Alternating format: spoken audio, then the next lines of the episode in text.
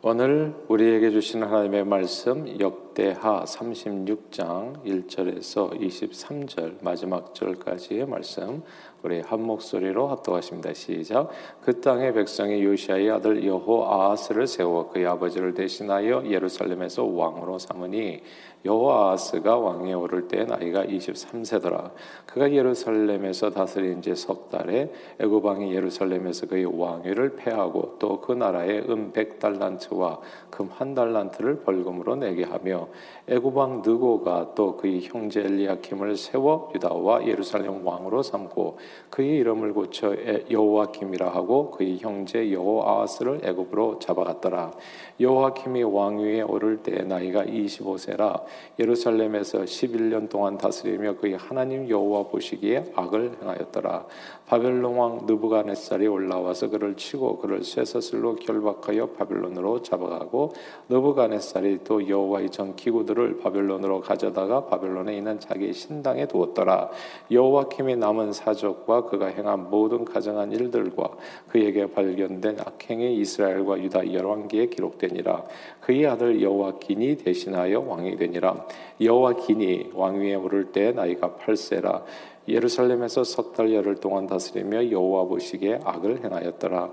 그해 느부갓네살 왕의 사람을 보내어 여호와긴을 바벨론으로 잡아가고 여호와의 전에 귀한 그릇들도 함께 가져가고 그의 숙부 시드기야를 세워 유다와 예루살렘 왕으로 삼았더라. 시드기야가 왕에 오를 때 나이가 21세라 예루살렘에서 11년 동안 다스리며 그의 하나님 여호와 보시기에 악을 행하고 선지자 예레미야가 여호와의 말씀으로 일러도 그 앞에서 겸손하지 아니하였으며 또한 느부갓네살 왕이 그를 그의 하나님을 가리켜 맹세하게 하였으나 그가 왕을 배반하고 목을 곱게 하며 마음을 완악하게 하여 이스라엘 하나님 여호와께로 돌아오지 아니하였고 모든 제사장들의 우두머리들과 백성도 크게 범죄하여 이방 모든 가증한 일을 따라서 여호와께서 예루살렘에 거룩하게 두신 그의 전을 더럽게 하였으며 그 조상들의 하나님 여호와께서 그의 백성과 그 거하시는 것을 아끼사 부지런히 그의 사신들을 그 백성에게 백성에게 보내어 이르셨으나 그의 백성이 하나님의 사신들을 비웃고 그의 말씀을 멸시하며 그의 선지자를 욕하여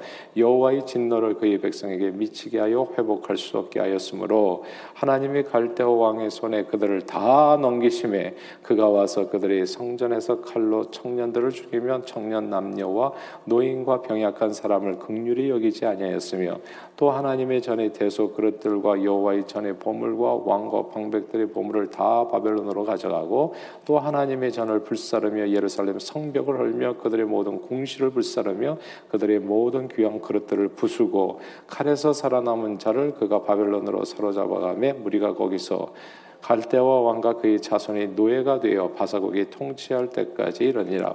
이에 토지가 황폐하여 땅에 안식년을 누린같이 안식하여 70년을 지냈으니 여호와께서 예레미야의 입으로 하신 말씀이 이루어졌더라. 바사의 고레스 왕 원년에 여호와께서 예레미야의 입으로 하신 말씀을 이루시려고 여호와께서 바사의 고레스 왕의 마음을 감동시키심에 그가 온 나라에 공포도 하고 조소도 내려 이르되 바사 왕 고레스가 이같이 말하노니 하늘 이신 여호와께서 세상 만국을 내게 주셨고 나에게 명령하여 유다 예루 예루살렘에 성전을 건축하라 하셨나니 너희 중에 그의 백성된 자는 다 올라갈지어다 너희 하나님 여호와께서 함께 하시기를 원하노라 하였더라 아멘. 어, 요즘 한국의 빈집 문제가 점점 심각해진다고 그래요. 한 1,400만 채 있나요? 그런데 거기서 한 146만 채 정도가 작년 기록이죠. 아, 그 136만 채 정도의 대한민국 주택, 그러니까 전체 주택의 약 10%가 이제 빈집이라고 합니다. 그리고 빈집의 숫자가 점점 늘어가고 있어서 이게 사회 문제가 커지고 있죠. 이 방치된 빈집이 뭐가 문제냐면 점점 여기가 이제 폐허가 되어가면서 사고의 위험이 있는 데다가 경관을 해치고 또한 각종 범죄에 이용될 수 있어서 이제 심각한 사회 문제로 이제 대두가 되는 겁니다. 왜 멀쩡한 집이 한 국의 집값이 얼마나 비싼데 그렇죠? 아, 그리고 한국에 뭐 집 없는 사람이 서로이 많다는 얘기가 많이 들리는데 왜 이렇게 빈집이 늘어가는 걸까요? 왜 빈집이 멀쩡한 집이 빈집이 돼서 폐허가 되죠? 당연하겠지만 그 안에 아, 사람이 살지 않기 때문입니다. 빈집이죠. 아, 사람이 살지 않는 빈집은 그리고 또 폐허가 됩니다. 이 가정과 집, 홈과 하우스 아, 때로 비슷한 의미로 엇갈려 사용될 때가 많이 있지만 가정, 홈과 집, 하우스는 서로 크게 다른 개념입니다. 집은 눈, 비, 햇볕을 피할 수 있는 그런 어떤 공간을 의미하지만 가정은 아빠, 엄마 그리고 자녀들이 서로 사랑하며 살아가는 공간을 의미합니다. 이 집이라는 물리적 공간에서 가정이 이루어지기 때문에 사람들이 종종 이제 우리 집 이렇게 우리 가정 이렇게 혼돈해서 같이 사용하기도 하지만 그 안에 사람들이 그 안에 사는 사람들의 사랑과 행복이 없는 그런 집은 가정이 될 수가 없습니다. 그러니까 물리적 공간이 꼭 가정이 되는 건 아니죠. 그리고 이 보이지 않는 가정이 홈이 무너지게 되면 물리적 공간인 집, 하우스는 자연히 소멸됩니다. 이제 가끔씩 자기 소개를 할 때 부부간에 자기 남편이나 아내를 룸메이트 함께 방을 쓰는 분이라고 말씀하시는 분들이 계십니다. 물론 이제 웃자고 하는 소리죠. 근데 그 말엔 사실 어느 정도 이제 진실도 담겨 있다는 생각입니다. 서로 간에 사랑과 행복이 가득해야 될 그런 부부 사이가 조금 냉랭해지게 되면 방을 함께 사용하는 혹은 집이라고 하는 같은 공간에서 각방 쓰든지 그렇게 함께 생활하는 룸메이트 어, 그처럼 이렇게 이제 관계가 이제 변하게 되기도 합니다. 룸메이트가 누구입니까? 이렇게 rent비를 절약하기 위해서 서로의 이해관계를 위해서 서로의 이해관계로 한 집에서 잠시 생활하는 그런 사람들을 가리켜서 우리가 룸메이트라고 얘기하잖아요. 서로의 이해관계가 없으면 언제든지 헤어질 수 있는 사이가 이제 룸메이트입니다. 그리고 이렇게 서로가 아, 이렇게 헤어져서 사람이 떠난 집은 이제 빈 집이 됩니다. 그 오랫동안 사람이 살지 않은 채 이 집이 방치되게 되면 이제 경관을 해치게 되고 각종 범죄에 이용될 수 있는 폐허가 되어 갑니다. 이 빈집과 가정의 관계는 그런데 이 빈집과 가정의 관계는 마치 성정과 아, 하나님의 백성과의 관계가 되어집니다. 집과 가정의 관계는 성전 물리적인 성전과 하나님의 백성과의 관계가 돼요. 이게 딱 이제 우리가 에클레시아 해가지고 교회를 얘기할 때가 있잖아요. 그러니까 이게 그런 내용이 되어지는 겁니다. 가정은 마치 에클레시아가 되는 거고, 아 그리고 이 집은 이제 성전 혹은 예배당이 되어지는 거죠. 이 교회당. 하나님의 백성들이 함께 모여서 사랑하는 주님을 예배하기 위해서 우리는 예배당 혹은 성전이라고 하는 물리적인 공간이 필요합니다. 뭐 에클레시아기 때문에 공간은 필요 없다 얘기하시는 분들은 이게 의식주를 잘 제가 생각할 때 다시 좀 깊이 생각해 볼 필요가 있어요. 당연히 우리가 가정이 있어야 되지만 집도 필요 없습니까? 당연히 집이 필요하죠. 예, 가정이 함께 할 수 있는 공간이 필요하다는 그런 의미입니다. 그래서 사실 이렇게 성전과 하나님의 백성, 성전과 교회와의 관계가 이게 집과 가정과의 그런 내용으로 이해하면 쉽게 우리가 이해되어지는데 그러나 하나님에 대한 사랑과 서로 사랑을 잃어버리게 되면 어떻게 될까요? 그런 성전은 졸지의 룸메이트의 공간이 되어버리고 좀 더 나아가서 서로에 대한 사랑에 식어져 사람이 떠나, 떠나버린 막 사람이 아, 교회에서 떠나버린 구라파의 교회 성전들 모양으로 떠나버린 그런 성전은 빈집처럼 아무 의미 없는 공간이 돼서 막, 막 술집에도 팔리고 어, 타 종교에도 팔리고 막 그런다고 하잖아요. 점점 폐허가 되어가는 겁니다. 오늘 본문은 하나님의 성전이 예루살렘 성전이 이제 어떻게 처참하게 무너져서 폐허가 되어 버렸는지를 잘 설명해 줍니다. 바벨론 왕은 남유다를 정복하는 과정에서요 성전에서 사람을 죽였어요. 어떻게 이런 일이 벌어질까요? 보통 성전에 들어가면 하나님께서 지켜준다고 생각하는데 성전에서 사람들이 죽었습니다. 그리고 성전의 기물들을 강탈해서 모두 바벨론으로 가져갔고요. 옛날에 블레셋이 한번 이렇게 법궤를 가져갔다가 막 저주를 받지 않았어요. 근데 어떻게 하나님의 물건에 이방인들이 손을 댈 수가 있냔 말이죠. 근데 다 강탈되어 버린 겁니다. 하나님의 전을 불살라 버렸습니다.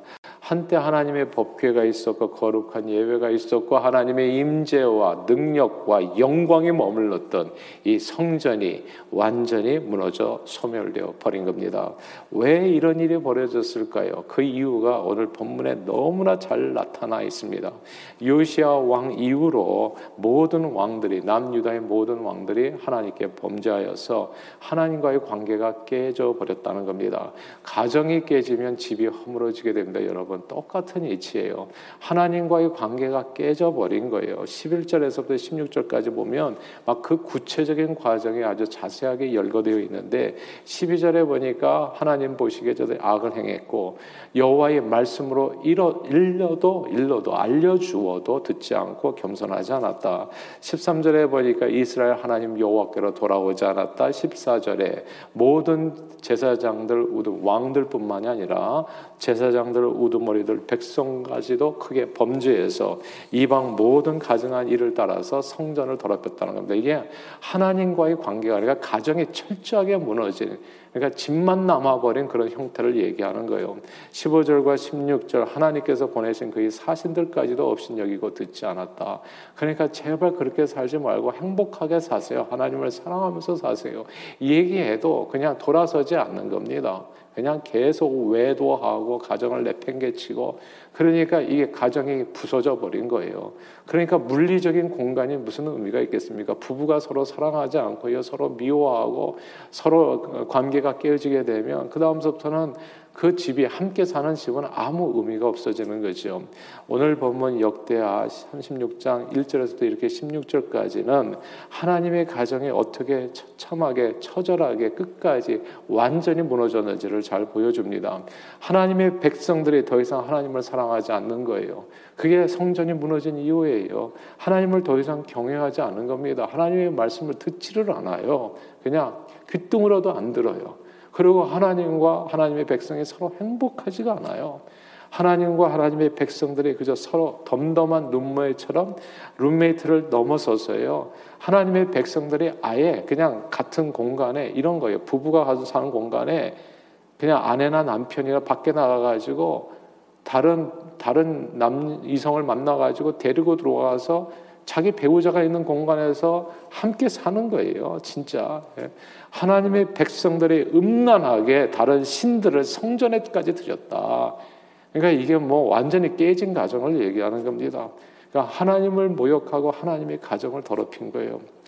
사랑하는 여러분, 부부간의 사랑이 식어지고요, 신뢰가 깨지게 되면 이제 외도하는 일들을 통해 가지고 신뢰가 깨지면 가정이 설 수가 없습니다. 그냥 무너져요. 그리고 가정이 무너져서 누구든지 밖으로 돌기 시작하면 두 사람이 사는 공간이니 집은 아무 의미가 없어집니다. 점점 빈집이 되어 가지요. 그러면 어떻게 돼요? 범죄자들의 표적이 돼서 약탈이 대상이 돼요. 모든 기물이 파손되고 없어지고 후에는 외용도 파괴되어 폐허가 되어 갑니다. 하나님을 사랑하는 마음 없는 예루살렘 성전이 딱 그렇게 빈집처럼 무너진 겁니다. 그리고 서로 간의 사랑과 섬김으로 이루어진 가정 없는 이런 가정 없는 집은 룸메이트가 서로의 이해관계로 함께 사는 별 의미 없는 공간처럼 되어가고 그리고 그 후에는 어떻게 해요? 언제 무너지든 하나도 이상한 일이 알게 되어집니다. 그렇다고요. 물리적인 공간인 성전이 필요 없는 것은 절대 아닙니다. 오늘 본문 23절을 같이 읽겠습니다. 오늘 본문 23절 읽어볼까요? 36장 23절입니다. 함께 읽습니다. 시작. 바사왕 고레스가 이같이 말하노니 하늘이신 여호와께서 세상 만국을 내게 주셨고 나에게 명령하여 유다 예루살렘의 성전을 건축하라 하셨나니 너희 중에 그의 백성된 자는 다 올라갈지어다. 너희 하나님 여호와께서 함께 하시기를 원하노라 하였더라. 아멘. 여기서 하나님께서 뜬금없이 고레스 왕이 누굽니까? 하나님을 모르는 왕이에요. 근데 그를 통해서 하나님께서 말씀하세요. 명령하십니다. 성전을 건축하라. 이렇게 말씀하셨다는 이 내용을 주목해야 됩니다. 하나님께서는 그냥 집이 되어버린 가정은 사라지고 그냥 빈집처럼 되어져 버린 그 성전 아무 의미 없는 성전을 허무셨지만 성전을 다시 건축하기를 원하셨어요. 그 안에 말씀에 불순종하고 이방 신들을 섬김으로 서로 간의 관계가 깨져서 사랑과 행복이 사라진 단순한 집 같은 그런 성전은 하나님께서 단번에 허물어 버리셨지만 하나님의 말씀이 다시금 회복되고 오직 하나님만을 사랑하고 섬기는 하나님의 가정 같은 성전이 하나님은 회복되기를 참으로 열망하셨습니다. 예수님께서 이렇게 말씀하시잖아요. 해록 성전을 허물어라. 내가 사흘 만에 다시 세우리라. 그게 무슨 뜻이겠어요? 헤롯 성전 그 안에 하나님 사랑 없어요. 하나님을 경외함도 없는. 그러니까 이미 관계가 다 깨져 버린 건물은 허물어라. 아무 아무짝에도 쓸모가 없으니까. 그러나 건물을 다시 세우기를 원한다는 이게 역설적으로 들릴지 모르지만 가정이 있는 집이 돼야 되죠. 가정이 없는 집이 아니라 그런 얘기가 되겠어요. 그래서 하나님께서 찾으시는 사람은 예루살렘이나 그리 심산이나 어느 특정 장소가 아니라 신령과 진정으로 예배하는 사람이라고 주님 말씀하셨습니다. 하나님과의 관계가 회복된 그곳에 하나님께서는 교회를 세우시는 거죠. 그 교회 교인들이 모일 수 있는 물리적인 공간인 교회당 성전을 세우십니다. 서로 사랑하는 가족이 함께하는 가정에 필요한 집, 그 집이 필요한 것과 같은 이치입니다. 교회는 뭐가 필요해요? 성전이 필요하죠. 함께 모일 수 있는 그 전이 필요한 겁니다. 예. 그러나 정말 교회가 되지 않으면 하나님께서 불러내셔도 하나님을 사랑하는 정말 하나님을 사랑하는 하나님의 백성이 없는 성전은 그냥 아무 의미가 없는 그냥 집에 빈 집이죠. 요즘 코로나로 인해서 약간 성급하게 물리적인 공간인 성전의 무용성을 말하는 사람들이 있기도 합니다. 코로나로 인해서 물리적인 성전이 없어도 이렇게 온라인상으로 예배할 수 있다는 가능성에 대해서는 정말 감사하지만요. 이렇게라도 마치 포로로 잡혀가 가지고 이방 나라 바벨론에 살면서도 예배할 수 있는 거 감사하죠. 언제 어디서든지 우리는 예배할 수 있는 가능성 찾아서 고마워요. 그렇다고 육체를 사진 육체를 가진 사람이 영으로만 존재하는 것은 아니기 때문에 물리적인 성전이 완전히 필요 없는 것도 아니라는 사실을 우리는 꼭 기억해야 합니다. 그러나 우리는 왜 하나님께서 코로나를 통해서 물리적인 성전을 거의 전 세계적으로 그렇죠 거의 전 세계적으로 강제적으로 다 문을 닫게 하셨는지 그 이유는 깊이 생각해 봐야 합니다.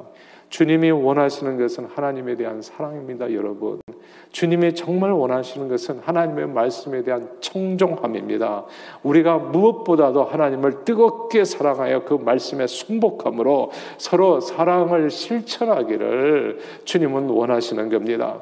제사보다 극률을 원하셔서 우리가 성전에 보여 주일 예배로 신앙생활 다 했다고 생각하는 주일 한 시간 교회 갔다 오면 신앙생활 다 했다고 생각하는 이런 형식적인 신앙에서 벗어나서 우리가 매일의 삶 속에 서 서로를 불쌍히 여겨 서로 베풀고 나누며 정직하고 진실하게 행하여 하나님의 영광을 온 세상의 삶으로 선포하기를 주님은 원하시는 겁니다. 서로에 대한 사랑과 행복이 사라진 부부 생활은 졸지에 어떻게 해요? 룸메이트처럼 변화가잖아요.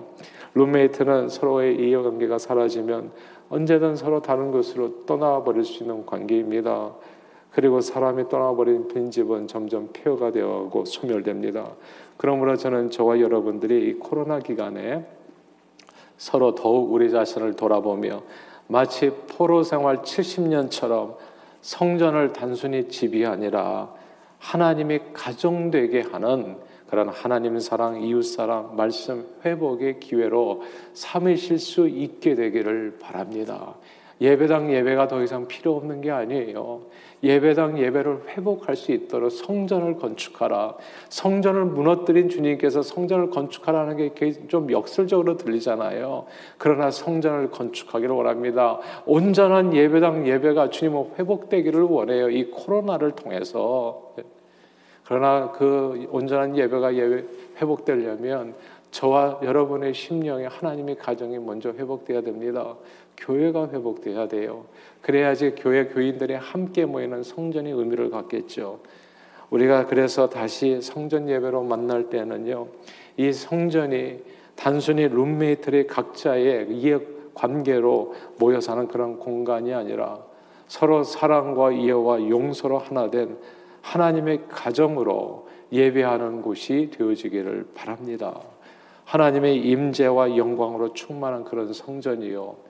이곳에서 기도하면 하나님께서 응답해 주시는 바로 그런 주님의 능력이 나타나는 성전, 바로 그 하나님의 가정을 바로 이곳에서 회복해가는 저와 여러분들이 다 되시기를 주 이름으로 축원합니다. 기도하겠습니다. 하나님 아버지, 하나님 사랑을 잃어버린 성전은 마치 빈집과 같이 폐허가 될 수 있음을 깨닫게 해주심을 감사드립니다. 주님, 현재 우리는 코로나로 인해서 물리적인 성전을 잃어버렸습니다. 그러나 이 기간에 깊이 우리 자신을 돌아보게 해주세요. 진짜 정말 주님에 대한 사랑을 어디서 잃어버렸는지, 왜 성전을 잃어버리게 되었는지, 왜 하나님께서 성전을 이렇게 문을 닫아버리셨는지, 그래서 그 깊은 하나님의 뜻을 깨닫고 주님에 대한 사랑과 말씀에 대한 열정을 회복하고 내 성전을 건축하라, 내 성전을 건축하라 하신 주님의 말씀 다시 한번 마음에 받아 우리가 성전에 모일 때에는 신령과 진정으로 주님을 예배하며 주님의 임재와 능력이 충만한 예배로 주의 영광을 온 땅에 선포하는 하나님의 백성으로 회복되어 돌아올 수 있도록 저희를 붙들어 인도해 주시고 축복해 주옵소서. 이 모든 말씀 예수 그리스도 이름으로 축복하며 기도하옵나이다. 아멘.